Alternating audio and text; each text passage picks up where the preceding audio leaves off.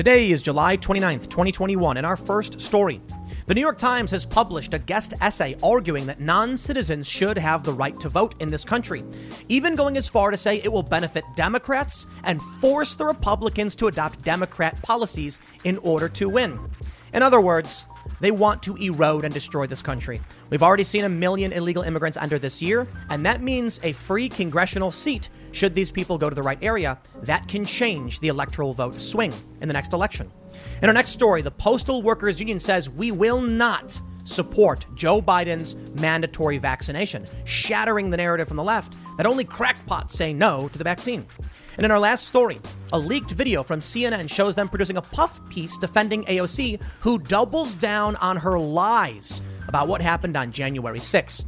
And I call them out. Now, before we get started, leave us a good review and give us five stars. But if you really like the show, share it with your friends. Now, let's get into that first story.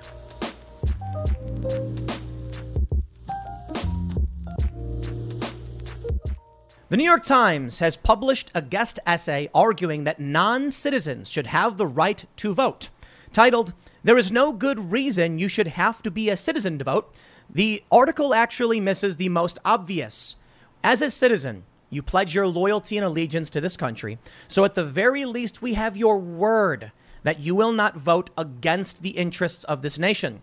Furthermore, there are people who are citizens of other countries who wish to do us harm, and it would make no sense to allow someone who came from Iran or Russia, who are not citizens of this country, to vote. They would simply vote for the destruction of the U.S. At the very least, citizenship provides that safeguard. Now, of course, there are many other reasons you should have to be a citizen to vote, but this story is just another grain of sand in the heap of societal collapse. I know I can already hear all the complaints, people saying, Tim, society is not collapsing, you're exaggerating. Well, don't take my word for it. Steakums on Twitter wrote a big thread that went viral talking about societal collapse and what we can do to try and stave it off. When a popular food brand can recognize there are very serious troubles ahead and our country is collapsing, then perhaps it's fair to say I think everybody can kind of see we have very serious problems. At the same time, that the New York Times is saying, or in, I should say in this guest essay, that non citizens should vote. We have numerous instances in the past few weeks alone where we are seeing different jurisdictions grant the right to vote to non citizens. We've seen it in the past few years, and more importantly, the Wall Street Journal reporting that over a million illegal immigrants have been arrested so far trying to enter the country. If these people enter illegally and we erode the standards by which our system operates, there will be no system. For if you have no citizenship and you have no borders, you have no country, you have no jurisdiction, and then what's the point? There won't be a country at all.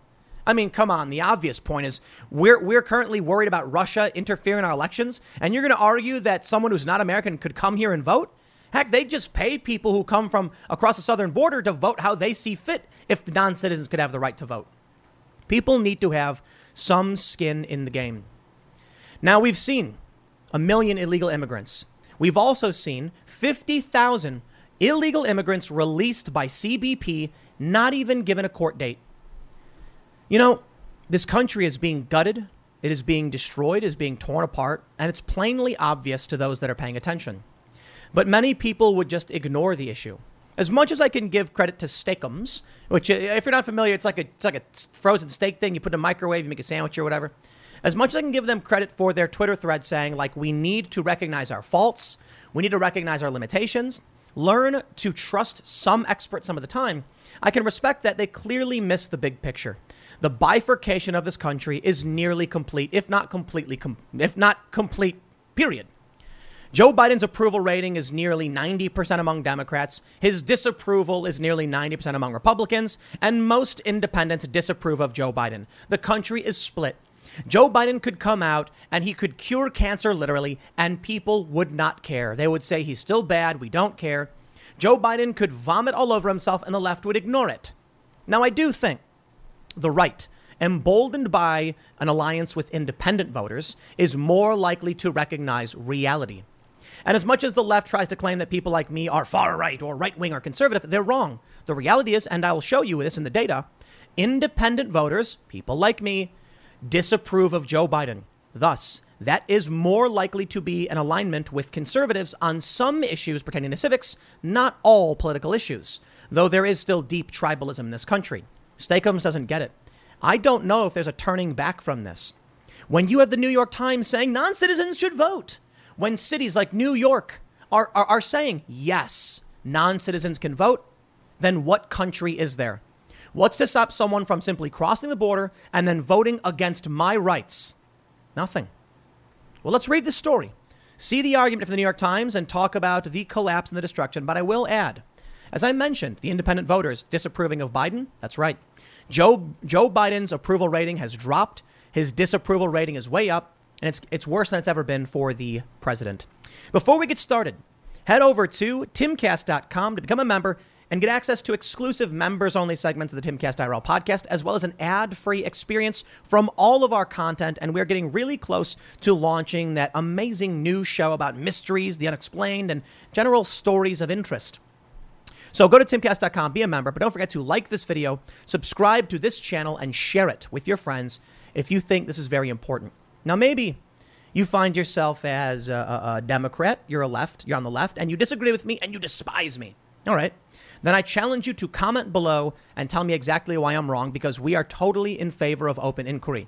If there's one thing we can do to try and find a solution to all these problems, it's have that conversation. But I at least ask you listen to what I, what's being said and then tell me why you think it's wrong. From the New York Times. There is no good reason you should have to be a citizen to vote, they say. Washingtonians love to complain about taxation without representation. But for me and my fellow non citizens, it is a fact of political life that we submit to unquestioningly year after year, primary after primary, presidential election after presidential election. Nearly 15 million people living legally in the U.S., most of whom contribute as much as any natural born American to this country's civic, cultural, and economic life, don't have a say in matters of politics and policy because we resident foreign nationals or aliens, as we're sometimes called, cannot vote. You see, this essay is written by somebody who lives here, isn't a citizen, and is saying, I should have the right to vote. Okay, well, you can become a citizen, dude. Here's he, he goes on. Or oh, I should say, I don't know if it's a, it's a Atossa Araxia uh, Abrahamian. Abrahamian. Considering the Supreme Court's recent decision undermining voting rights and Republicans' efforts to suppress, redistrict, and manipulate their way to electoral security, it's time for Democrats to radically expand the electorate. Proposing federal legislation to give millions of young people and essential workers a clear road to citizenship is a good start. But there's another measure that lawmakers both in Washington and state capitals should put in place lifting voting restrictions on legal residents who aren't citizens, people with green cards, people here on work visas, and those who arrived in the country as children and are still waiting for permanent papers. I'm going to come out right away and say no. And I'll, I'll give you my argument very simply, and then we'll read on. I have a house. I have rules in my house. It's my house. It's where I live. It's where I have to deal with conflict and, and, and issues internally with family and friends. I work very hard to make the house nice. Now, if I were to open the door to anybody, they could come in and say, I hereby vote to get the big room. And I say, You don't get the big room, it's my room. Well, I'm voting for it, so it's mine.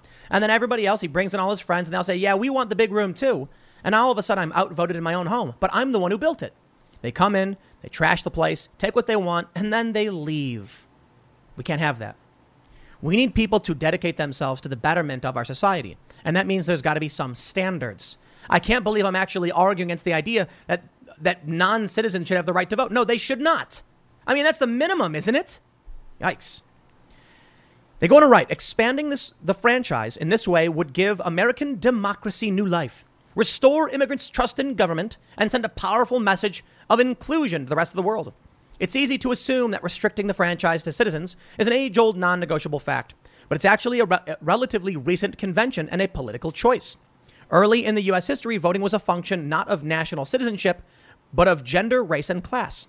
As a result, white male landowners of all nationalities were encouraged to play an active role in shaping American democracy, while women and poor, indigenous, and enslaved people could not.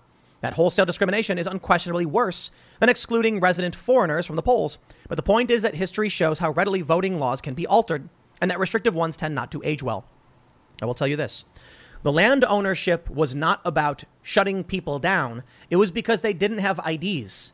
So the people who were voting in local elections were the people who said, I live here. Here's where I live. Here's the land I own. I have a, a, a, a say in what's happening.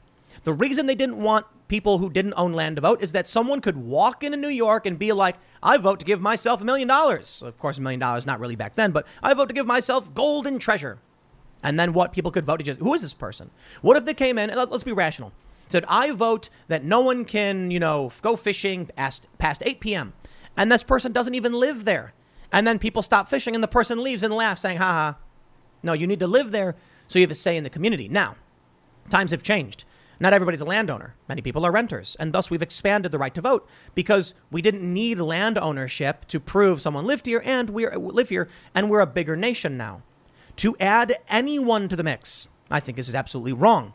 But surprise, surprise, they go on to say that it's basically just going to uh, help the Democrats. Writing Democrats are likely to be the biggest beneficiaries of this change, at least at first. But it could have interesting ripple effects elected Republicans might be induced to appeal to a more diverse constituency, or perhaps to enthuse their constituents so deeply that they too start to vote in greater numbers.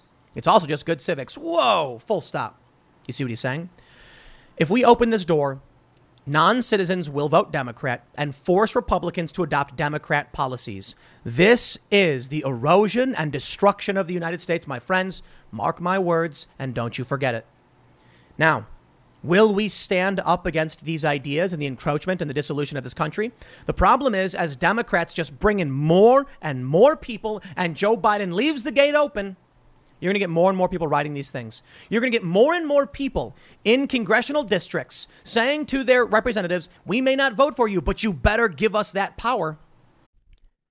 Did you know Fast Growing Trees is the biggest online nursery in the U.S.? With more than 10,000 different kinds of plants and over 2 million happy customers in the US. They have everything you could possibly want, like fruit trees, palm trees, evergreens, houseplants, and so much more. Whatever you're interested in, they have it for you. Find the perfect fit for your climate and space. Fast Growing Trees makes it easy to order online, and your plants are shipped directly to your door in one to two days.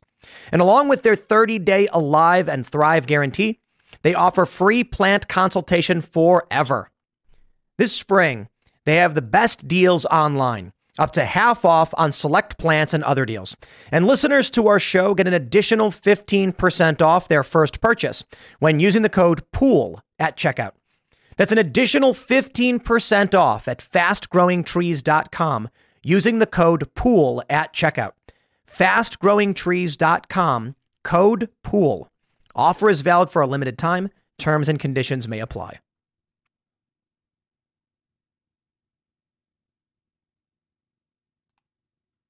Because your district only exists because we're here.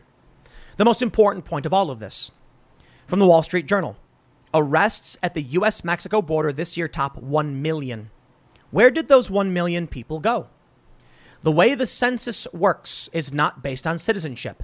Congressional seats are not apportioned based on who is a citizen and who is not. It's based on population, and that includes non citizens. So, to this person writing saying we should have the right to vote, well, you're technically already getting one because you get extra congressional represent- representation, which does help Democrats, and you get an extra electoral college vote, which also helps Democrats. And Republicans are too stupid to do anything about it. The Republican voters certainly understand this, but the Republican politicians don't do anything. In fact, you can look at Republican policies, they're the ones who opened the doors and changed the shape and face of this country irrevocably over the past several decades. Now, as 1 million people are coming in, and in the past month we saw 50,000 people be let be released with no court dates. Now you'll see where where we're headed. And it's it's a downhill uh, run. I don't know if we can we can we can change course. We can turn left, we can turn right, but we are rolling downhill, my friends.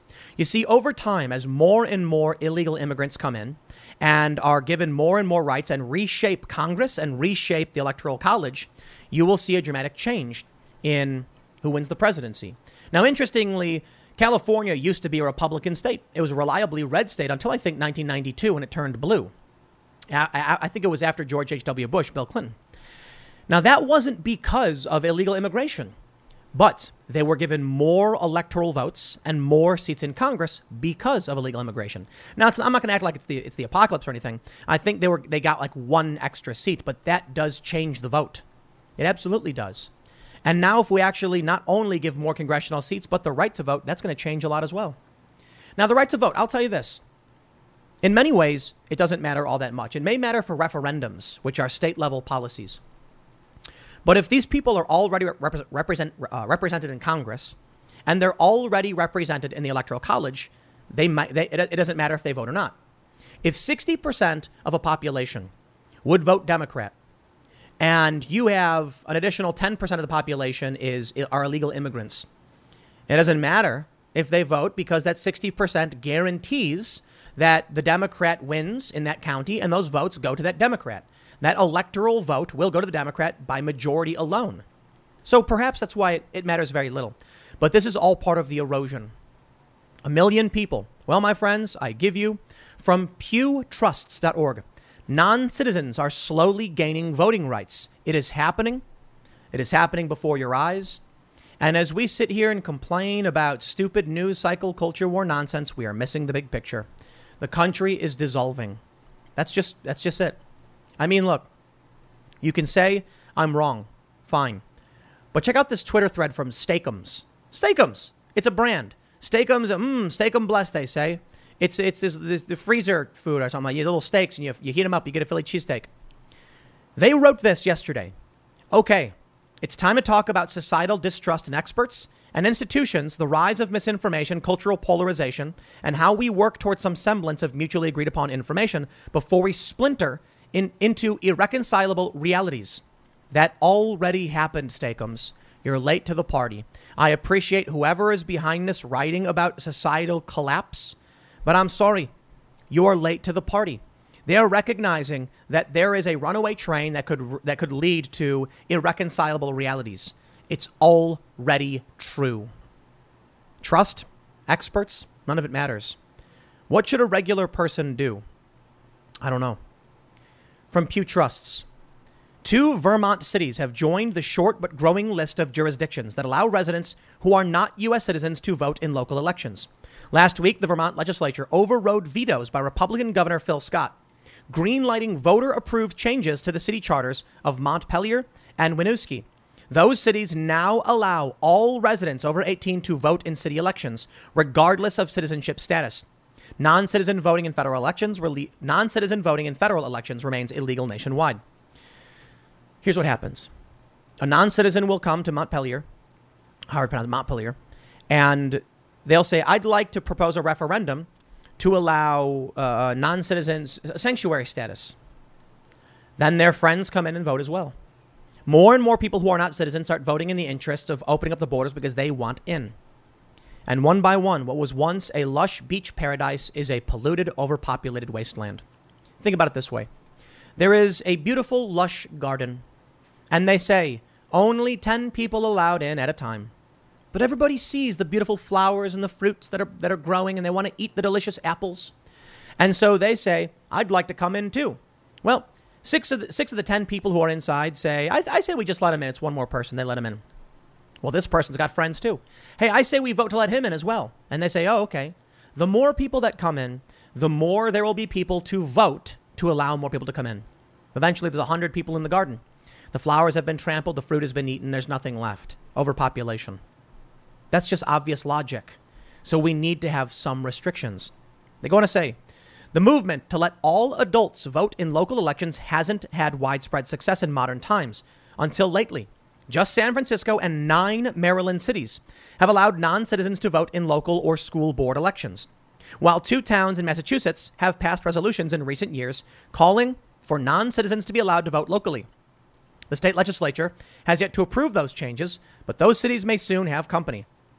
Lawmakers in D.C., Illinois, and New York City this year are considering legislation that would offer the vote to non citizens for local elections, such as for city council or the school board. These proposals have ignited the fierce debates that often come with immigration and voting rights proposals. Some states, meanwhile, have gone in the opposite direction in recent years, explicitly banning non citizens from voting. In Vermont, Legislative proponents pointed out that non citizens are taxpayers, arguing they deserve a say in who represents them.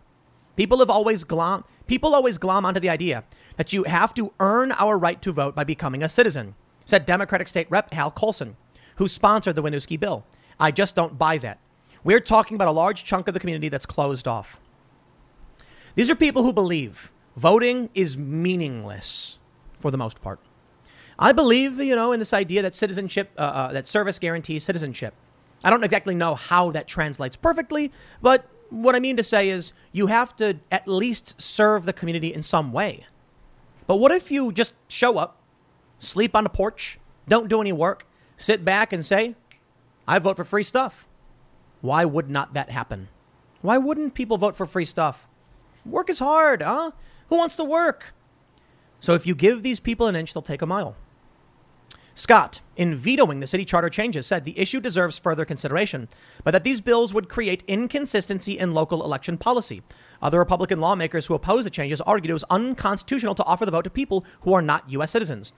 Well, the Vermont Constitution says every person who is a citizen of the United States is entitled to vote.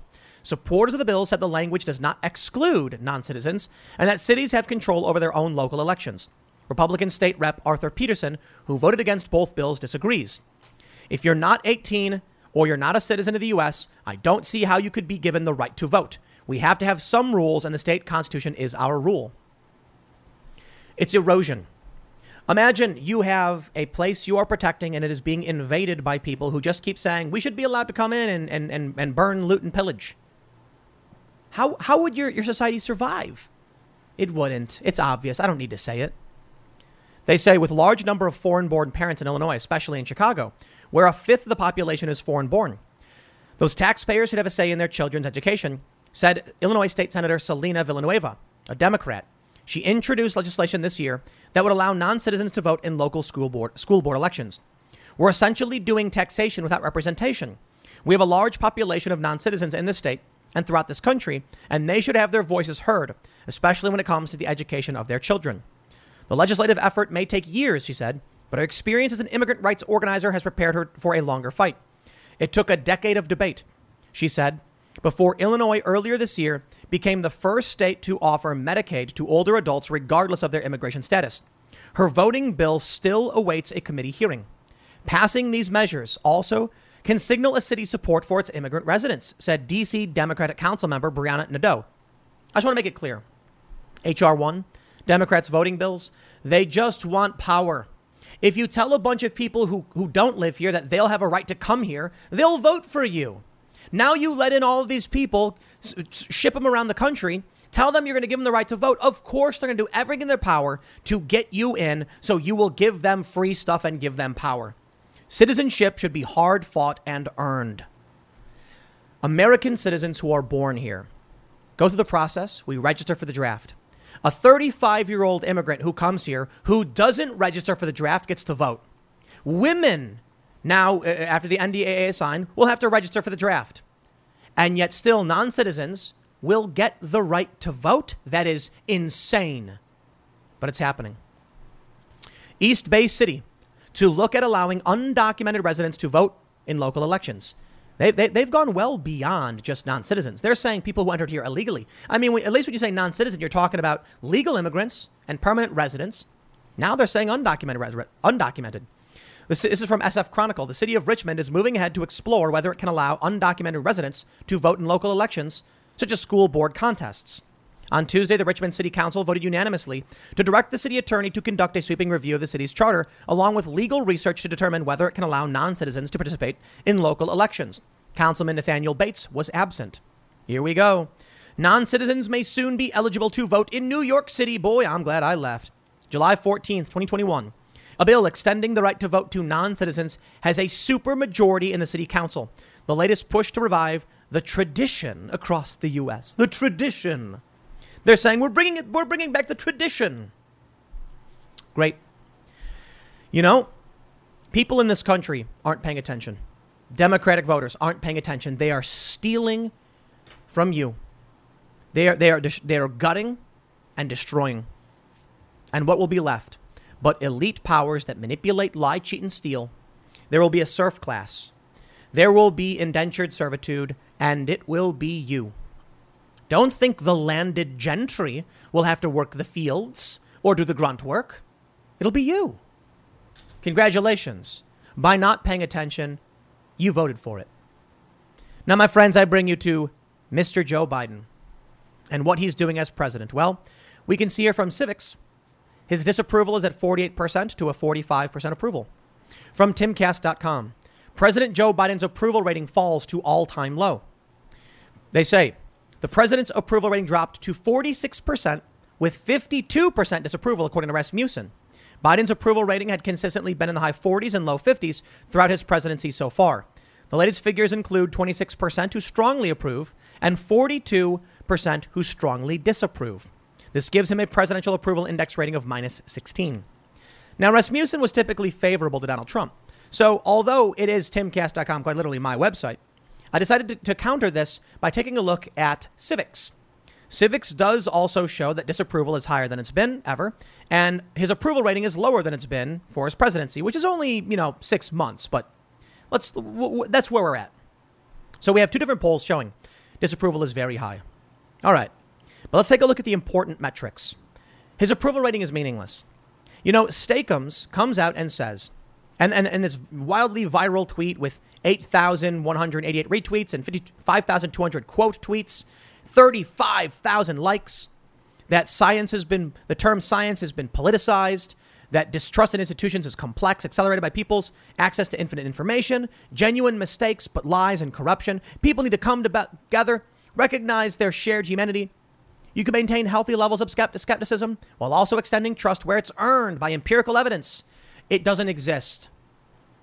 Joe Biden, among Democrats, enjoys all right, load for me. 88% approval, 4% disapproval. Nearly unwavering support. A drop of two points among Democrats. Among Repub- Re- Republicans, Joe Biden enjoys 93% disapproval. Have you seen the price of gold lately? It's hitting all time highs. And when it comes to investing in gold, check out Noble Gold Investments. They have a track record of excellence that's second to none. Just look at their thousands of five star reviews on Trustpilot, Google, and the Better Business Bureau. Customers rave about their knowledgeable staff, smooth investment process, and life changing results, which you can see for yourself online. That's the kind of reputation you can count on. But it's not just about the reviews. Noble Gold Investments truly care about their clients. They take the time to understand your unique needs and goals, and they give expert guidance every step of the way. That level of personalized service is rare in this industry. Look, when it comes to securing your financial future, you can't afford to take chances. Go with the gold company that has earned the trust of countless investors. Visit noblegoldinvestments.com slash Tim Pool today and discover why Noble Gold Investments is the only choice for smart, secure gold investments. Or call them at 877 646 5347. Again, that's 877 646 5347. The approval and disapproval are mirror images of each other, 4%. Among independent voters, we see that 54% disapprove and 35% approve, and this may be the more important metric. It shows, in my opinion, that the right is winning. Not that they should win, not that their ideas are better, but that they are winning. Why? Independent voters recognize the lies from the establishment. Independent voters recognize what happens when you allow non citizens to vote. Independent voters recognize what happens when Joe Biden allows a million people to cross the border in the past year 180 plus thousand in the past month alone. Independent voters recognize that their communities are being destroyed, their tax dollars are being squandered, and they are being lied to. At the very least, 54% do. 11% have no real good opinion, and 35% actually like what Biden is doing. Unwavering support and unwavering opposition. The, the, Republicans say Biden is the worst. The Democrats say Biden is the best. We are so hyperpolarized. There's no coming back from that. Sorry. Republicans aren't going to wake up one day and say, I actually like Joe Biden now. They might give him credit for some things. I mean, the left seems to be cheering on Trump's Operation Warp Speed in the vaccine, I guess. But for the most part, Biden bad. Orange man bad. And when Donald Trump comes and runs for reelection, it'll be chaos once again. So the Democrats know. They see what's happening. And let me, let me tell you how nefarious it gets now. Independent voters disapprove of Biden. So, how can the Democrats keep winning when regular people keep saying no? They just bring in new voters. Illegal immigrants pad the congressional seats for the Democrats and the electoral votes for the Democrats, and they will continue to advocate for this, and they'll win. You know why? Because by padding their power, they gain more power. And the more power they gain, the more they can erode the system to gain more power. It's a never ending cycle that ultimately ends with Democrats controlling everything and then adding more and more people to make sure your vote is diluted and will never matter. Well, we're doing our best to counter this with uh, important breaking news. But unfortunately for us, the erosion is just getting worse. From timcast.com. Unemployed Americans sue to restore benefits. Monthly unemployment increase during the pandemic could be repealed. Many Republican states have said no to the federal unemployment boost, which allows people not to work. There are many people who are not working, extracting from the system, and the system is effectively burning down. The economy is in flames. And now, with the Republicans who have come out and said, we will not allow this unemployment to disrupt our labor economy, and the labor shortage is killing us. The unemployed people are saying we're going to sue and we're going to get our rights back. And you know what? It seems like that's working. So what can you expect? The people who don't want to work will vote, will sue so that they don't have to. And then we get left holding the bag because we're the ones who do the work. Certainly a farmer must farm. The, the, the ship, the truckers must ship the food. The, the, but without the jobs being done, none of it will happen. So why should someone work if no one else is, but they're extracting from the system? Why should I grow fruits and vegetables for you to steal from me? Right now, there are people who still make food, and I feel bad for them. You know why? With this hyperinflation, with the decline in real wages, all of this is happening, and the government printing money and just giving it away, you could grow food, and then you go to sell it, and you say, we're going to sell it, you know, $5 per unit. And you do all of this work. And the people who show up to buy it did none. The government just gave them money and they bought it. And you said, thank you for the money. And you put it in your bank. And then hyperinflation erodes your purchasing power. So while you work like a sucker, they don't and they get free stuff. Why would someone want to work? I don't blame them, I guess. The, the, the Democrats, the politicians have basically said, let it burn. Their only way to deal with the labor shortage, to gain more power, flood the country with non citizens and give them more and more power over you, the citizen. What's the point of a country? Perhaps none. And that's their goal, right? They're just trying to erode the country. PolitiFact says Joe Biden, a quote says, Joe Biden is restricting travel for Americans into Mexico, but is keeping the border wide open for illegal aliens to walk right into our country. Mostly false. That's a lie. This fact check is trash. There are travel restrictions for people coming into and out of the country legally, which includes Americans. And yes, we saw the video. The border gate was open. Migrants walked right through. Illegal immigrants walked right through, got on that, that, that truck, drove off. 50,000 released with no, uh, uh, many with uh, no court dates. Only 13% ever actually came back. Yes, they're leaving it open. It's a, it's a, it's a, it's a state, it's a, it's a figurative statement. We're not saying that Joe Biden's like, open all the borders. No, it's figurative in that enforcement has gone lax. So here we go. A million people came into this country. One million. Your vote was just eroded. We had what, 175 million people? No, not even. It was 165 million or so people vote. No, not even that. It was 155 million. Wow. 155 million people around voted. So that means with a million people coming in, your voting power erodes by about, what is that, 0.75%? But it's significant enough. A million votes can change a presidential election. They can add an electoral vote to a district. 750,000 people will give you a congressional seat. And they can bring in these million people, and the federal government can then put them on planes and send them to a Republican state and turn a swing state into a blue state. So that's it. That's the erosion. They don't even have to vote. They don't even need the right to vote. It just gives that seat in the census. They're playing the long game. And Republicans are not even playing at all. They're just sitting back and watching the country erode. I'll leave it there. Next segment's coming up at 8 p.m. over at youtube.com slash timcastirl. Thanks for hanging out, and I'll see you all then.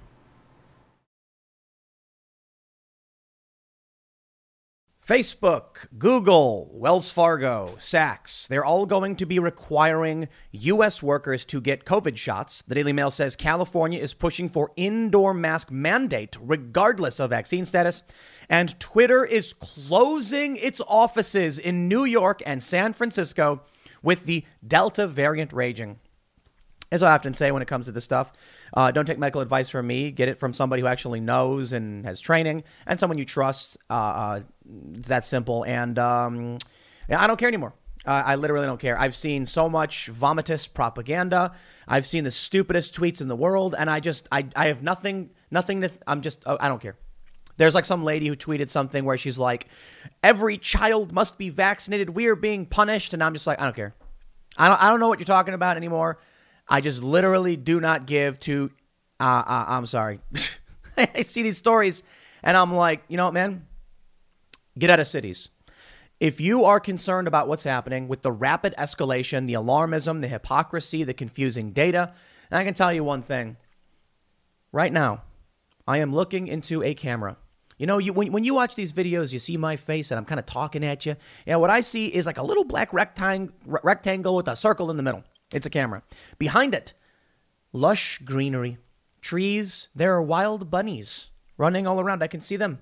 Well, not right now. There's no bunnies, but uh, uh, there was a bunny earlier, and he was looking at me through the window. And the deer, they come in the yard and they steal my apples. Deer.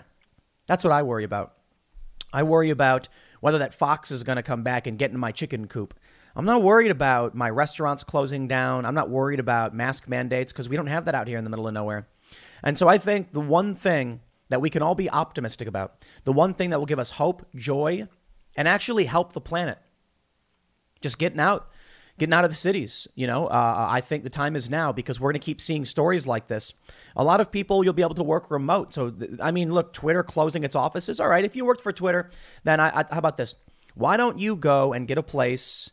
About an hour outside of any city where you get more space, more acreage, more trees. You can grow your own garden, be responsible for some of your own food, maybe not all, but some. And uh, uh, just enjoy life and nature and the stars, no light pollution. You know, they want to talk about climate change and all the things they're worried about. They want to say that thanks to the lockdown, the planet is healing. And I'm like, yeah, well, you know what? How about this? Win win. I won't go anywhere near your cities where you're putting in all these weird authoritarian rules and locking things down and screaming in people's faces. And I also won't be contributing to the pollution in the same way as many other people. And all of you can do the same. Because what, what we're seeing now is just the level of propaganda. It's, it's, it's like getting smacked in the head over and over again with a frying pan. But we do have something interesting. Now, I want to read you this story, but we also have major breaking news from the APWU. This is the American Postal Workers Union. They're rejecting mandatory vaccinations. And this is going to be uh, uh, its own sledgehammer to the narrative. This narrative that people who don't get vaccinated are uh, wingnut crackpot hillbillies. There's a cartoon on Reddit, like a, a comic someone made, it was like viral on Reddit, where it's a bunch of doctors doing the Iwo Jima pose where they're raising the flag. And there's a MAGA hat wearing, you know, crazy looking guy pulling the flag back down, wearing a shirt that says anti vax or something. Well, tell the postal workers, all right? They say various media outlets have reported that the White House is considering mandatory COVID 19 vaccination as a condition of employment for federal employees. Maintaining the health and safety of our members is of paramount importance. While the APWU leadership continues to encourage postal workers to voluntarily get vaccinated, it is not the role of the federal government to mandate vaccinations for the employees we represent. Issues related to vaccinations and testing for COVID 19 in the workplace must be negotiated with the APWU. At this time, the American Postal Workers Union opposes the mandating of COVID 19 vaccinations in relation to U.S. postal workers. Bravo, APWU. Now, I'm pretty sure they endorsed Joe Biden, so there's a little bit of you reap what you sow. But uh, bravo, 100%. Uh, the, the, the, decision and uh, uh, the, the, the medication you take is between you and your doctor and nobody else. And I have always maintained that. Joe Biden should not come out with the statement saying this. Now, as for as as as it pertains to Facebook and Google and Wells Fargo and Saks, I tweeted, I wonder how many people are going to uh, quit their jobs rather than get the mandatory vaccination. More importantly, how many will just say I want to work remotely and not get it? To which Cameron Kasky, uh, responded. He's a, a, a gun rights, uh, I'm, I'm, sorry, gun control activist. He was one of the Parkland kids. And he said, then there will be, if they quit, there will be a bunch of job openings for people who aren't stupid. And it's amazing that, you know, arrogance, young people have it in spades. I know I certainly did. And I scoffed at the idea that older folks would call me arrogant. Now here I am like, wow, young people are arrogant. He said, job openings for, for people who aren't stupid. And I'm like, there are a lot of people who are not going to be able to get the vaccine and they're going to be forced to lose their jobs. To which they try and do this gotcha where they're like, Are you saying there will be no exemptions? No, in the letter, they literally say that they're going to be working out their exemptions. But I guess if you were young and you don't understand how this stuff works, and you've not had medical issues, tried to start, you know, have kids or something like that, you might not understand what medical exemptions actually mean. For instance, there are many uh, uh, ailments that people had that did not exempt them from wearing a mask, even though they felt like they should have been exempt, uh, exempted from wearing a mask. They still were not allowed to. And many businesses were still allowed to say no. There was this viral thing where people were claiming that due to certain issues they had, they were exempt from wearing masks, and it just n- didn't fly with certain businesses. People still got harassed. In fact, there was one woman who was beaten by a cop because she had an exemption, and the cop still beat her for not wearing the mask. Okay. Let me explain something to all y'all kids out there who happen to be watching this who think that a medical exemption guarantees the rights of everyone. That's impossible. It, it, you, you take a look uh, at the, the lax nature of California's medical marijuana uh, laws. I remember when I was in Venice, living in uh, California, I was hanging out in Venice Beach, and they were like, you can basically just say anything and get one of these cards. Yeah, if you wanted, if you wanted to be able to buy medical marijuana, they were like, the doctor will prescribe it so long as you just say you have back pain or something. And you can just say it because I can't falsify it. I'm like, that's the stupidest thing ever. I mean, this should be a legit, legitimate medication for people who need it. But that the rules there, the medical exemptions for acquiring this were so lax, anybody could just claim it. So businesses like Google can't have lax policy when it comes to medical exemptions because people would just say, oh, sure, I qualify later, and then not do it. So there's no point actually having the mandate, which means there's going to be a line somewhere. The easiest example of where this clashes is a woman who might be pregnant. Now, she doesn't have a confirmed test. She doesn't have, uh, uh, the doctor says, we don't know for sure. You might be, we'll have to wait some time. And then Google says, you have to get the vaccine. The woman says, well, the doctor says if I am pregnant, then I shouldn't get this, but we're not sure. Maybe. See, it's a gray area. They could say, well, you have no documentation proving that you are unable to do it. It's a hypothetical. So we're going to go ahead and say, no, you have to get the vaccine, right? Well, then the woman's going to say, I'm not doing it because I might be pregnant. And then what, quit? Or they're going to say, okay, we'll give you the exemption on the pretense that you may be pregnant, in which case anyone could just say, I might be too. Well, women at least. But there are other issues like cancer survivors. There was one story that uh, Media Matters was roasting Sean Hannity over because a cancer survivor called in and said his doctor had recommended because he was immunocompromised he get the vaccine, but there are serious risk factors for cancer survivors when it comes to vaccination. And the, the man asked the doctor, would he be willing to prescribe it and then administer it? And the doctor said no. And see, doesn't that create a very serious conundrum for a person who has known risk factors that the CDC has warned about? Now, let me be clear. I want to show you this story from timcast.com. Oh, bring on all of the people calling me a vaccine shill. New data illustrates alarmism over Delta variant. Because the new data, new data shows, they say a study of over 14,000 emergency hospital admissions of the Delta variant, 166 of which were hospitalized. Uh, they say the Pfizer vaccine is 96% effective after two doses, staving off the Delta variant. The AstraZeneca vaccine, 92% effective. They're coming out and yelling about the Delta variant when we have a study right here showing that these vaccines were effective. I had Dr. Chris Martenson on, on Timcast IRL, and he was talking about ivermectin. And uh, we've, we've, all, uh, we've, we've also seen, you know, Bret Weinstein. We know their opinions, and I can certainly respect them as learned men who are scientists, and I am certainly not. But I must stress two things. Yes, it's true. The FDA has not approved ivermectin or any of these things, and that's why I always say go to your doctor and talk to them. I can't give you medical advice. You know, these Bret and, and Chris, they're actual PhD doctors, so they probably understand things better than I do. But I can say, as a layman, when I was talking to Chris, he said, Look at these studies. And I pulled up a bunch of studies saying ivermectin was not effective. So, what am I supposed to do? Am I supposed to blindly just trust some studies and not others?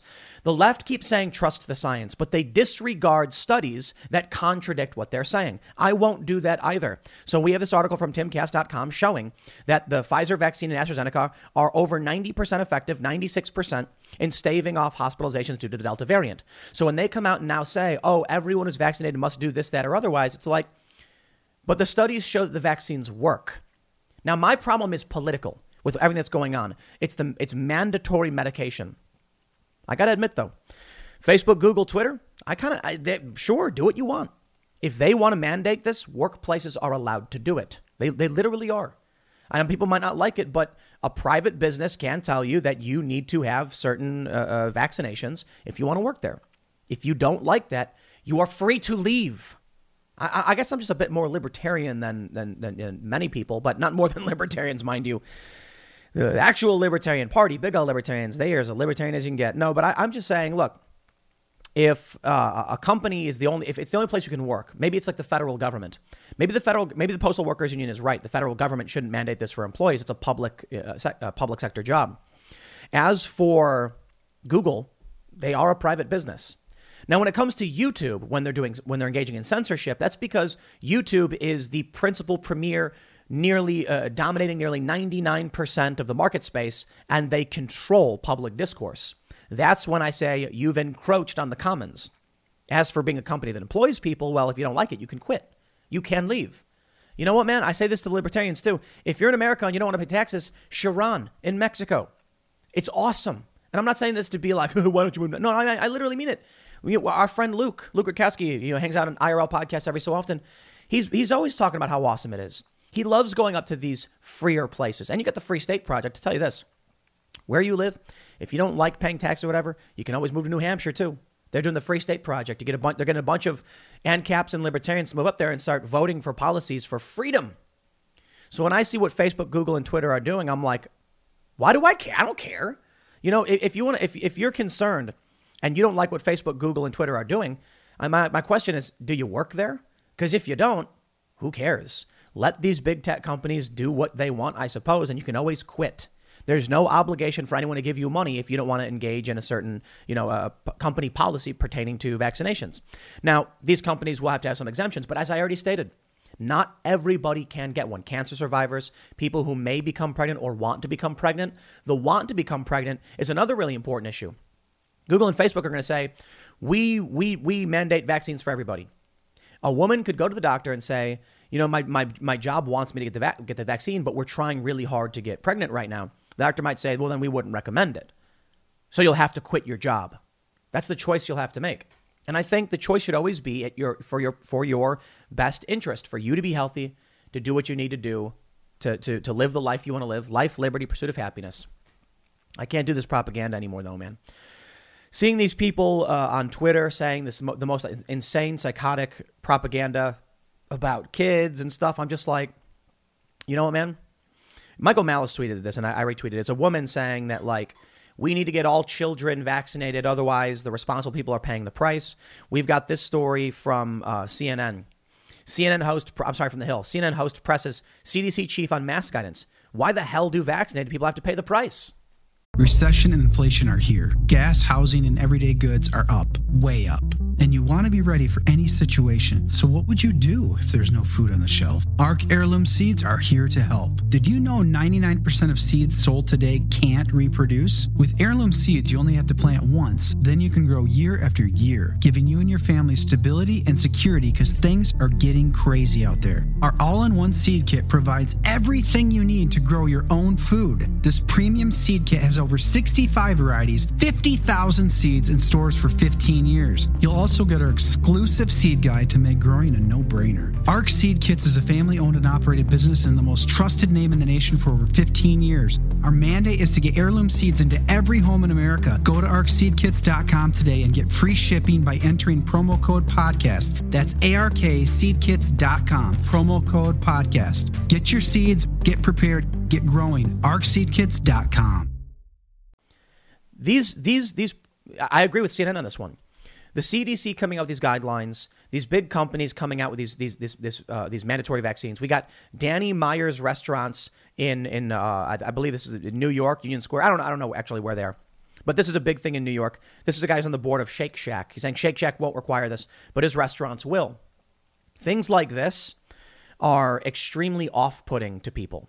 And I mean it. I'm not. I, I, I, That's why I always tell. You know, this is really funny. I tell people, you know, go to your doctor, talk about talk about what your goals are, your medical history is, and figure out what makes sense. Just just do that. I have a study on my on, on timcast.com showing it's it's it's effective. 96% effective. Out of 360 something million doses, there are adverse events, but they are relatively rare. You need to figure out your risk factors. Uh, and that means the percentage and likelihood of adverse events versus COVID and, and, and, and things like that. And go talk to a doctor about it and don't take advice from me. But I get attacked by the left for this. I actually had someone accuse me of telling people to go to their doctor simply to avoid getting banned, and that I'm actually pushing anti vax nonsense. And I'm like, what? Isn't that at bare minimum the stopgap of us saying, well, there are some concerns we have about the policy around this mandating it for people? Now, by all means, you can disagree with me on the science because, uh, uh, as the saying goes, if you can question it, it's science. If you can't, it's propaganda. I don't know where that quote comes from, but Luke Rudkowski tweeted that just a moment ago, and I, or, or he tweeted it recently, so I retweeted it. By all means, tell me I'm wrong. Uh, look at our stories and say it's not true. And that's why I'm like, I don't know, man. Look, it's between you and your doctor, not me.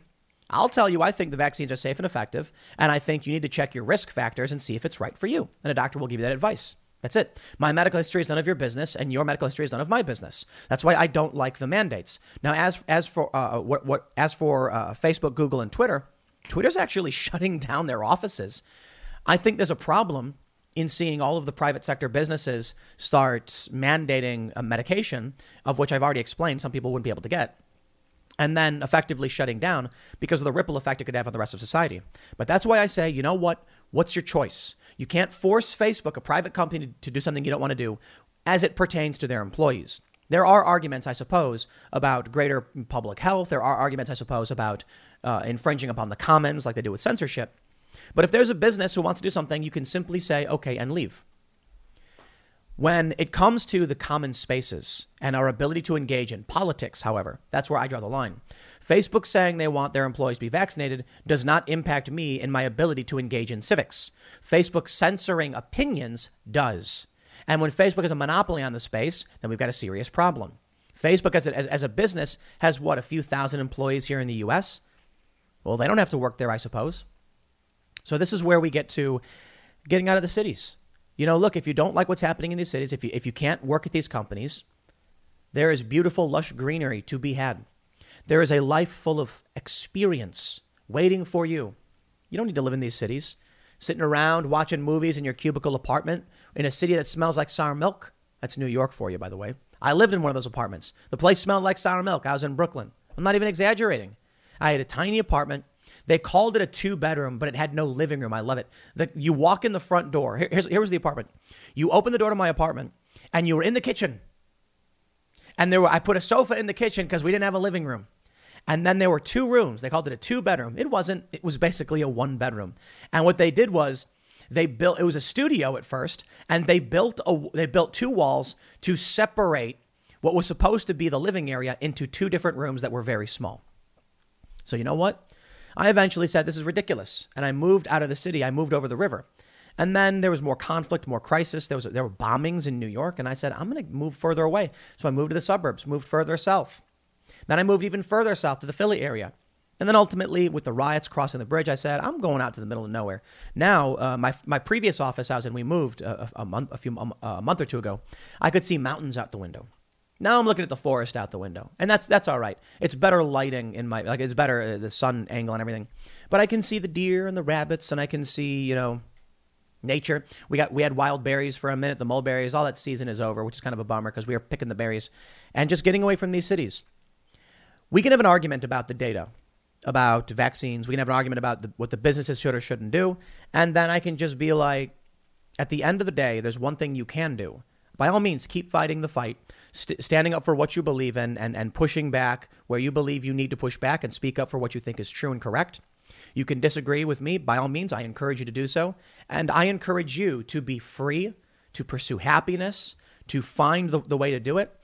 And when I look at what's happening with cities and I look at what's happening with these mandates, when I look at what's happening with the COVID pandemic, I simply say, well, you know, I don't think we can push this boulder up the hill we can all certainly contribute to trying to solve these, these, these problems and make the world a better place.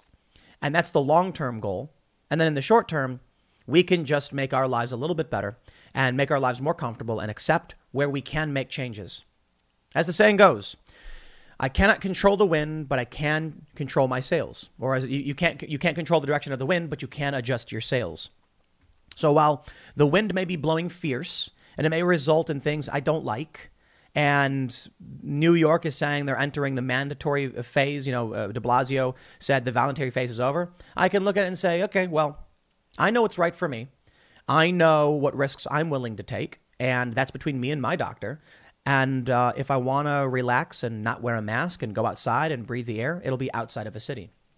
You live in places like New York, I'm telling you, they're going to start locking down again. I'm not kidding. They are going to start locking down again.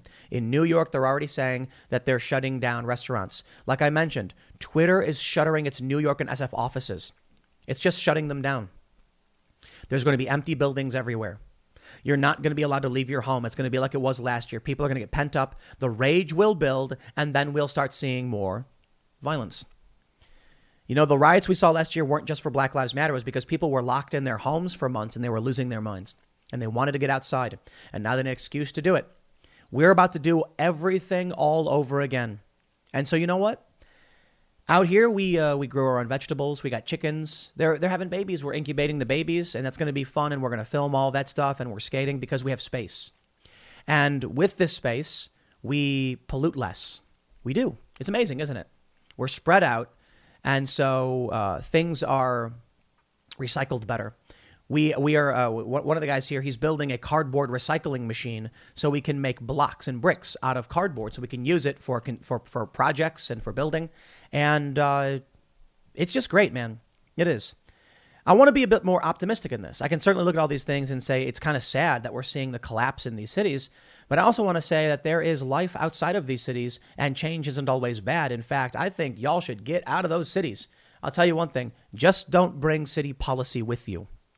Enjoy nature and trust those who live in the area who know what to do to make it last. Because certainly whatever it is they were doing worked better than what these cities were doing. I don't, I don't care for the skyrocketing crime, the riots, the corrupt police who are, are taking, seizing people's weapons, arresting them in their own homes when Black Lives Matter harasses them. I don't care for any of that stuff. We don't have those problems out here. So I'm out. You'll help the planet. it'll be better for the environment. You'll be more responsible for your own food. And I tell you this garden vegetables that you grew taste a hundred times better. No joke. Ask anybody. You go to the store, you might get that beautiful plump tomato, but there's something about it. No, there really is. When we grew our tomatoes here, it was just like the flavor. Why? It's probably because it's real. It grew in, in, in nutrient rich soil. Fresh eggs in the morning. I chopped up some fresh jalapeno and zucchini, and it was, it was incredible. So you know what? I'll make the best of it. I hope you do too. But we'll keep an eye on this stuff. We'll see how it goes. Next segment's coming up at 1 p.m. on this channel. Thanks for hanging out, and we'll see you all then.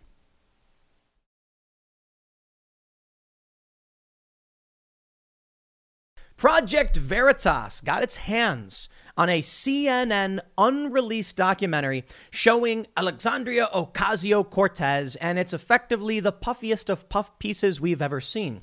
In it, however, controversy has been ignited because AOC claims that on January 6, when the insurrection occurred at the Capitol, she feared that not only would they attack her when they broke into her office, wow, when that cop yelled, Where is she?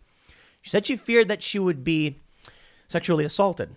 Now, there's a lot wrong here, and I'm going to have to rehash an old story because I'm sorry, conservatives keep getting it wrong.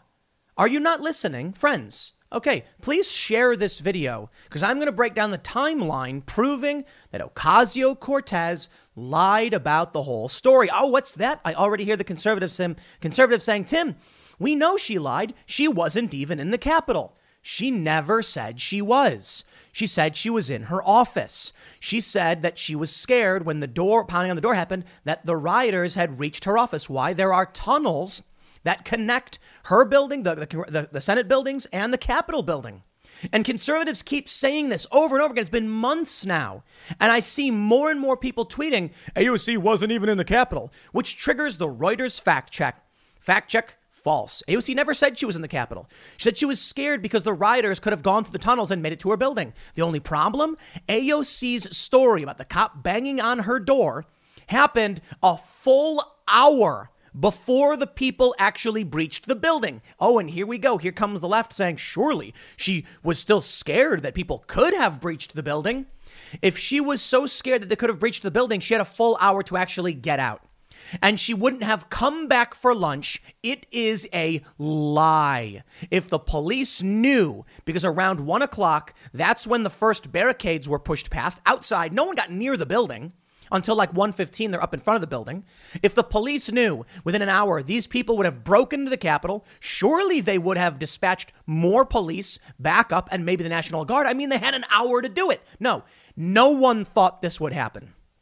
So this is I I, I can't believe I got to redo this story. It's six months old. But of course, of course, James O'Keefe has gotten this uh, leaked footage, which does show something important. CNN puff piece. When when Dana Bash of CNN, I believe it's Dana Bash, right? Asks AOC about what happened. Did she at all question the timeline? Did they do any due diligence to figure out if AOC's story could be true? No. Why is it that we are six months out and conservatives get the story wrong and the left obviously and probably willfully gets the story wrong? And I, st- I see all of these conservatives coming out and not understanding the timeline. Did y'all not even do a Google search? The New York Times has a timeline. Did y'all not even watch AOC's video? This is what really bothers me. The conservatives coming out and saying she wasn't even in the Capitol building. So what? When you heard this and regurgitated it, did you actually watch her Instagram video? I did. I actually watched the video. And I saw her say something about, you know, what, what time it was. This was this was really really hilarious when this story first broke. Why? I tweeted, "Hey, this is not possible. AOC is claiming all these things happened, but people were milling about in outside of her office. Nothing was happening. I had a Huffington Post journalist say, "Tim, you are wrong, and you need to delete this misinformation." Because what you're talking about was the bomb scare, has having nothing to do with the riots. And I went, whoa, wait a minute. Am I wrong? That's right. It didn't have anything to do with the riots. Who are these people? Oh, there was a bomb scare. That's why the cop went to AOC's office. So let me just start over. AOC claims knock on her door. Where is she? Where is she? Says the cop, at least according to AOC. So she's hiding in the bathroom. And she says, This is it. I thought I was going to die because they had, they had breached, they had got in. I thought it was, I thought they broke in. Who broke in? Why? Oh, there were protests outside. Is that your argument? So you mean to say that the police security outside these buildings, outside the Capitol, you actually assumed that day that there would be a breach of the Capitol? Just you. Okay, all right. I can concede that AOC is uh, is paranoid, and just because you're paranoid doesn't mean they're not after you. But it's patently absurd. If she actually thought, if any of these politicians actually thought it would happen, they would have had more security. When the the rioters were actually fighting in front of the Capitol after they'd breached the barricades around 120 or 30, the actual uh, Cong- uh, uh, congressmen and women and senators who were in the chamber had no idea it was even happening. Yet a half an hour before, AOC was scared that it did. But the people actually doing the election, I'm, I'm sorry, man. Y'all need to just please share this. Let people know. I'm going to prove it. I've got Reuters. I'm going to show you the timeline from Reuters and the New York Times. Here's the first story. I'm getting riled up because I'm tired of people getting this wrong. Unreleased CNN documentary featuring Congresswoman Alexandria Ocasio Cortez leaked compares January 6th insurrection with sexual assault, white supremacy, and patriarchy are very linked. There's a lot of sexualizing of that violence. You see, this is the problem. Now, not like I actually think the left is going to pay attention to anything that happened, but at least you can push back on the lies to a certain degree. I'm not going to sit here and pretend there's any real conversation happening between the left and the right, but this is an attempt to manipulate the masses. Perhaps you can at least try and show people some semblance of truth. Maybe this could be a crack in, in, the, in the veneer, in the wood, and the light beams through, and they say, hey, wait a minute, something's not right. Because everybody had that moment. Everybody had that moment where they were watching the news over and over again, they believed it, and then something happened, and they said, wait a minute, that can't possibly be true. Well, AOC is one upping everything. That's what we're learning from Veritas. So, hey, good job, Veritas. She's now trying to claim in a CNN interview, CNN who did no due diligence, who did no work, shame on you, CNN, not like you actually care, you're fake news. I want to show you this tweet we have. This is from Kang Min Lee, and it's, it's got a couple hundred retweets. He's a Korean Christian conservative. He said people need to realize how vile it is for AOC to claim that she was scared of being raped on 1 6 when she wasn't even in the building. She trivial, trivialized the atrocity of rape and tried to use the horror of sexual violence to emotionally manipulate people to score political points. That's half true. AOC never said she was in the building. She did not say she was scared of the people in the building. There are tunnels that connect the building. This is the immediate response. They said no, she never said she was in the Capitol. Said she, was, she said she was in her office, and she was scared the rioters got to her door, which they could have. The only problem, the knock on her door happened a full hour, a little bit longer than an hour, before anybody breached the building at all. No one knew it would happen. I'll, I'll, I'll show you the timeline. Raheem Kassam shows the clip. And he says Sandy Cortez, who was not in the Capitol on January 6, now claims she thought she was going to be raped. There is no level to which the left will not stoop, now trivializing sexual violence. Sick F's. AOC, you're a sicko. James Lee said, I'm still proud of her for donating the coffin in which she was buried after being murdered on the 6th to the Smithsonian. Very noble. Uh, uh, uh, quite, a, quite a bit of a joke. AOC never said she was in the Capitol. My friends, I give you the fact check. This is from February 5th. Reuters says Alexandria Ocasio Cortez did not claim that she was in the Capitol during the siege, nor that rioters entered her office. Those are both true. But see, Reuters isn't interested in actually fact checking AOC and getting to the bottom of the story because no one actually checked the timeline of events. It's as if both conservative and liberal alike did not watch her actual video. I watched it and she goes, It's around 1 p.m. And I was like, 1 p.m.? Nobody breached the building at 1 p.m. I was like, That story can't possibly be true. Why? What happened? Well, here's what happened somebody knocked on her door and it was a cop. And AOC claims he went, Where is she? Where is? Oh, come on! What is this? A James Bond movie, or or is it Frozen? The villain? Where is AOC? The cop probably knocked on the door and said, "Where is she at? Is she in here?" You know why? Because they were ordered to evacuate, and she didn't. She came back to because she had lunch. Oh, she was so scared of people potentially breaching the building. Please. Reuters wrote. In an Instagram live broadcast on February 1st, Democratic Congresswoman Alexandria Ocasio Cortez, popularly known as AOC, described her experience during the storming of the U.S. Capitol on Jan 6. Some social media users pointed out the Congresswoman's office is located in a building near the Capitol that was not breached during the insurrection and suggested that she had lied about her whereabouts on January 6, or that she said rioters stormed her office. These claims are false. In the video, AOC said she was in her office near the Capitol and that she feared for her life prior to discovering it was Capitol police officer who had banged on her office door. All true. What Reuters isn't telling you is that the, the, the, the time frame by which she claimed she thought rioters broke in was a full hour before anybody broke in the building. I had said that morning, nothing's going to happen. I recorded a video at noon. It published. I start recording at noon. At 12:30, I'm about done. Put it up for 1 p.m. And that's my normal schedule. And I said, nothing's gonna happen. Trump's gonna do his little speech. Everyone's gonna wave their little American flags, and I'm gonna go home. I published. 15 minutes later, we got news they had breached the barricades and they were fighting outside the Capitol. Still, no one thought they would get in the building.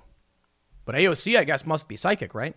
Reuters says examples of posts claiming that AOC lied about her being in the Capitol during the insurrection can be found here and here. AOC's video is visible on Instagram here and on YouTube here. Ocasio Cortez does not say she was in the Capitol building during the moments of the siege, but in her office, which is in the Cannon House office building near the Capitol. The New York rep begins the hour and a half video talking about the trauma she felt she felt after the Capitol siege and revealing she is a sexual assault survivor. She then describes feeling tension increase in Washington D.C. and how protesters began showing up near Congress on Monday, January 4th. On January 6th, she says Capitol Police leadership told Congress members they all had to be at the Capitol complex by 9 a.m. A map of the area could be seen here. She says she and a staffer were in her office that morning around 9 a.m. and that she went for her second COVID shot later that morning prior to the electoral vote later that day. At timestamp 3536, she specifies for all for you all for you all to know. There's the Capitol Hill complex, but members of Congress, except for the Speaker and other very high ranking ones, don't actually work in that building with the dome, the, that, the Capitol that was stormed. There's buildings right next to the dome, and that's where our actual offices are. She goes on to outline a timeline of events leading up to the siege. She says she was headed for her vaccine around noon, where the House physician was, then walked back to her office afterward. Clearly, at no point is she concerned about the building. She goes back to her office. At timestamp 3855, she says that she and her staffer head, head back to my office, sit back down. I go back to my office. G is in the legislative office. AOC never said rioters who entered her office in the never said rioters. Wait, wait, hold on. Wait, what? AOC never said rioters who entered her office in the video testimony, but rather described fearing for her life in a moment due to the presence of the unidentified police officer in her office that day. Okay. AOC never said anyone got in, but she did say she thought when the bang on the door happened, they did. Starting around 40, 4120, she recalls ordering lunch for herself and her staff around 1 p.m. when she heard loud banging on her office door and a man's, voice, a man's voice shouting, Where is she? Okay, let's slow down for a minute. It's 1 p.m.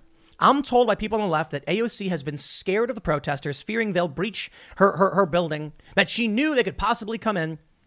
She ordered lunch.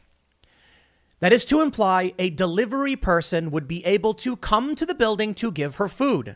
If she thought there was raucous rioters outside going to breach the building, what would make her think that delivery drivers would come? Who orders delivery during a riot? Ah, there was no riot.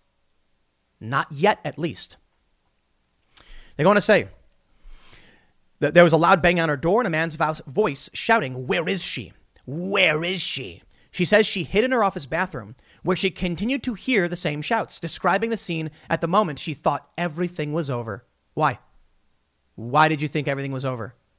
They didn't even get into the Capitol building until an hour afterwards. No one knew that would happen. I, on that day, was tracking all the news, and I said, I don't think anything's going to happen. Then when I saw them actually knock the barricades down and fight with cops, and this is like 1.30, I'm like, wow, but that's probably it. And it was around 2:11 or so they actually breached the building. I'll get to that in a minute though. At 49 minutes in, Ocasio-Cortez says that the, the once uh, that once the unidentified man was inside her office, her staffer told her it was safe to come out of the bathroom, revealing the person who had been banging the door was a police officer. She says that because the officer did not identify himself, she didn't know if he was there to help or hurt us. Why? According to AOC, the officer instructed her and her staffer to head to another building. Based on the House Speaker's description of spending the rest of the insurrection sheltering with Rep. Katie Porter in her office, the new building to which AOC and her staffer fled was the Longworth House. As shown here on an overhead visual of the Capitol grounds provided by Curbed, excuse me, riders breached neither the Longworth House nor the Cannon Office House building. Verdict false. In a February 1st Instagram Live broadcast, Ocasio Cortez did not say that she was in the Capitol during the siege on January 6, nor did she say protesters entered her office. The article was produced by the Reuters fact check team. Read more. Okay. She was talking about the trauma she felt during the riot. She was talking about hiding in a different congresswoman's office because of the riot. She did not leave her office because of the riot. The police officer did not come to her office because of the riot. There wasn't one at the time. The police officers came to her door because there was a bomb scare and people were being ordered to evacuate. Apparently, she didn't. Apparently, when they said, everybody, you got to get out of the building, she went back and ordered lunch. You mean to tell me she was scared? Now, of course, I mean, it's horrifying. There was a bomb scare, but she had no idea it happened. If AOC had any reason to be afraid at all, at a time when there was no riot, nothing was happening, and I'll, sh- again, I got the timeline right here. Here we go. New York Times. Here we go. Timeline. I'll show you the timeline. What, what story is she telling us? Where is she? The cop was, I thought it was all over. Why? What made you think anyone, for any nefarious reason, was coming at you? You didn't know about the bomb scare. You didn't know a riot was going to happen, an, a, a breach was going to happen an hour later. So what was she doing? She's either completely paranoid or she's making the story up. You see, here's what happens. The average person remembers that on January 6th, there was a riot and they stormed the Capitol building. AOC can then use that after knowledge to say, when they came to my door, I thought it was all over. And then I, Wait, wait. And now she's saying she thought they were going to rape her? That is to imply, once again, she is asserting that on January 6th, she thought Capitol rioters had breached the building and were at her office. Before it ever happened, she had no idea of knowing this. I she had no way of knowing this. She had no idea it could possibly happen. No one did. Cue it up, New York Times. How a presidential rally turned into a Capitol rampage, visual investigations. We'll skip through a little bit of the morning stuff where Trump is speaking and crowds are gathering. 12:15, Trump's speaking. 12:17, supporters leave the rally and heading to the Capitol. 12:29, people are walking down the street. And we have 12:49, people are standing at the Capitol grounds. And then the first barriers breached, 12:53. This is around the exact same time AOC was heading back to her office to order lunch. At 12:53, the first barriers, which are uh, a little bit away from the building, were breached. These are just your regular uh, uh, street barriers are made of metal, and they were pushed aside, and the police backed up and started walking. It wasn't I, it, it was a breach of the barriers. I'm not going to pretend it was like violence and people are beating each other. They pushed their way through. That's about what happened. If AOC knew this had happened and received warning in any capacity, she decided, okay, this happened. I'm going to go back to my office and order lunch. I guess. Or the reality is, people inside the Capitol building had no idea what was happening, according to the New York Times, and no one thought they would get in the building at all. In fact, AOC probably felt it was the safest place to be. She, I can't imagine she'd be worried. At 1253 is when you actually see the video of them pushing against the barriers and pushing the cops out of the way. There's, there's, there, it's, it's violent. It absolutely is violent. But I'm not going to pretend like this is where they're bashing people over the head or anything. We then go down and we can see at 1258, there are people in front of the Capitol. They've now made their way up to the front, but they are not fighting with cops. They say at this time, the Speaker of the House, Nancy Pelosi, begins the proceedings to certify the Electoral College vote at a joint session of Congress alongside Mike Pence. Outside, they are chanting, Whose house? Our house. No fighting. At 1:12, Trump's call to action, they say, as, as Trump's speech comes to an end, he calls on his supporters to walk down Pennsylvania Avenue toward the Capitol. Yes, Trump also said peacefully. Hollywood is under siege, covertly compromised by a global adversary. The same Hollywood that sold the American dream to the world is now making nightmares a reality. The American way of life is being censored by the Chinese Communist Party. Some films have scenes completely altered. Other films have lost their funding or been canceled altogether. Some actors have been banned from China for supporting human rights. Hollywood Takeover is a documentary brought to you by the Epoch Times, revealing how the CCP has infiltrated major movie studios. Join Chris Fenton, a former Hollywood executive, and Tiffany Meyer, an investigative news reporter, through their journey in exposing how the film industry gradually lost its integrity on its path to profits. Don't miss the most important documentary ever made about Hollywood. For a limited time, watch the first 10 minutes for free on hollywoodtakeover.com/tim. That's hollywoodtakeover.com slash T-I-M. So now we have this. Inside the Capitol, members of Congress seem unaware of the extent of the violence outside. And so the time frame here is 1.15 p.m. 15 minutes after Ocasio-Cortez's police story, the violence has started erupting in front of the Capitol. 15 minutes after. Still, no one believed the building would be breached. In the Capitol, members of Congress seem unaware of the extent of the violence outside. The House and Senate have moved their separate chambers to debate certifying the vote. Ted Cruz argues Senate should not certify Arizona's electoral votes. At 1:48 p.m., even in the Capitol, the proceedings were carrying on like normal and none's the wiser. 150. Still, no one is breaking into the building. Around 2 p.m., they breach the barricades, and then we get this. Let me scroll down. At 2:10 p.m., the mob reaches the west side door. From the New York Times, 2:11 p.m. to 2:16 rioters break into the building. No one knew that would happen. In fact, law enforcement didn't know what would happen. Members of Congress didn't know what would happen. I, covering the story, didn't know what was going to happen. And I said it wasn't. I didn't think it was going to happen. Senators continue to debate while the mob is entering the building at 2:11 p.m.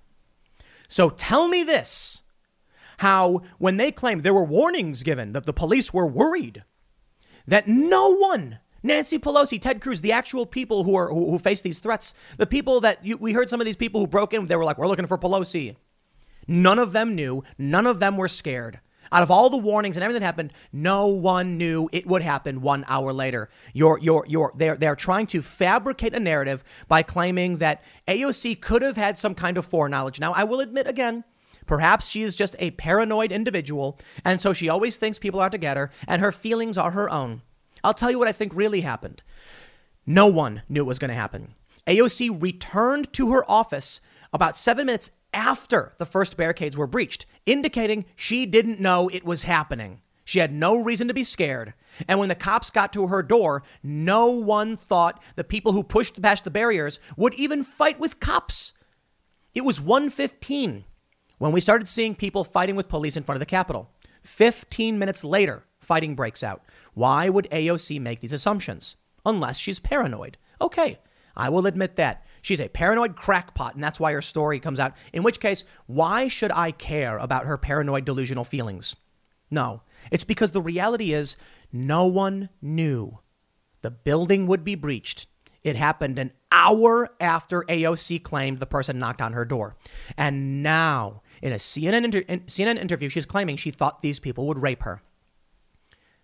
Lies, manipulation, not true. I'll leave it there. Next segment's coming up at 4 p.m. over at youtube.com slash timcast. Thanks for hanging out, and I will see you all then.